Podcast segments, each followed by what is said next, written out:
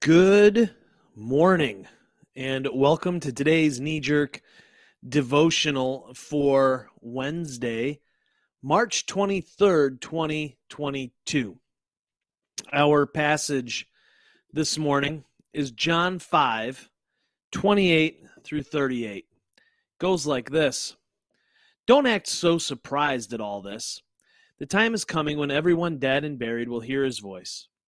Those who have lived the right way will walk out into a resurrection life. Those who have lived the wrong way into a resurrection judgment. I can't do a solitary thing on my own. I listen, then I decide. You can trust my decision because I'm not out to get my own way, but only to carry out orders. If I were simply speaking on my own account, it would be an empty, self serving witness. But an independent witness confirms me, the most reliable witness of all. Furthermore, you all saw and heard John, and he gave expert and reliable testimony about me, didn't he?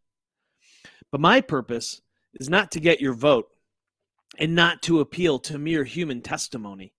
I am speaking to you this way so that you will be saved.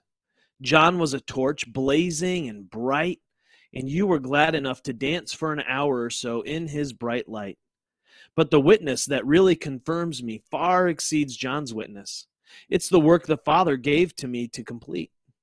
These very tasks, as I go about completing them, confirm that the Father in fact sent me. The Father who sent me confirmed me, and you missed it. You never heard his voice. You never saw his appearance. There is nothing left in your memory of his message because you do not take his messenger seriously. Well, this is another passage that is has just a lot going on. It is thick with meaning and layers. We could be here for hours working our way through it, but that's not the purpose of this little semi-daily devotional. The purpose is for me to share one thing that stuck out to me and that I will be meditating on for the rest of the day. Then, perhaps you will too.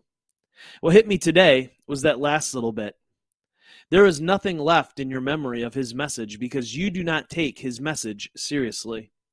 I wonder if many Christians in America get so sideways because we have not taken his message seriously. We get pretty worked up about particular data points in the story of Jesus, but we seem to have missed the message.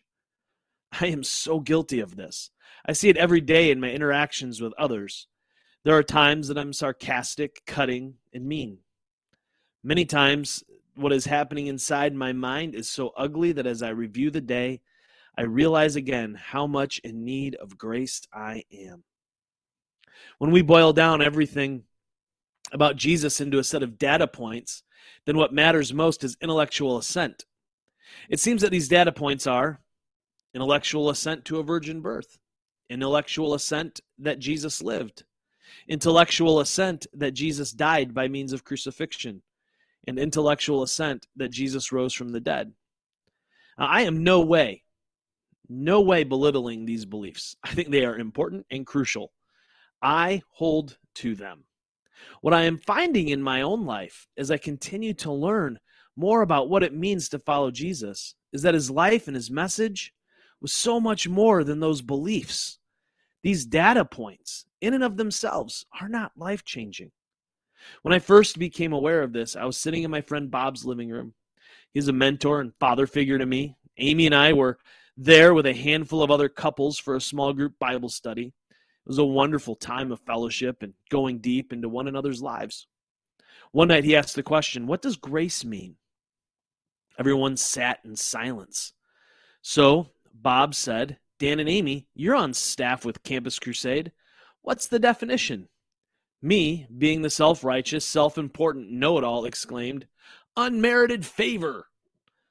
Bob asked the follow up, What's so amazing about that? Then there was silence. See, as we walk with Jesus, we are confronted with one who invites the outsider in. We are confronted by one who is the embodiment of love. I understood the grace data point but I didn't understand the depths of it, the beauty of it, the reality that it was an idea that changed the world. I had yet to take the message seriously. When we take the message seriously, we are transformed into people who are seeking to be like Jesus, a people who try to take with us in our bodies the death and resurrection of Christ. We try to embody grace, truth, and love. To take the message seriously is to be transformed in how we live, not just in what we believe. Well, until tomorrow, love well, my friends.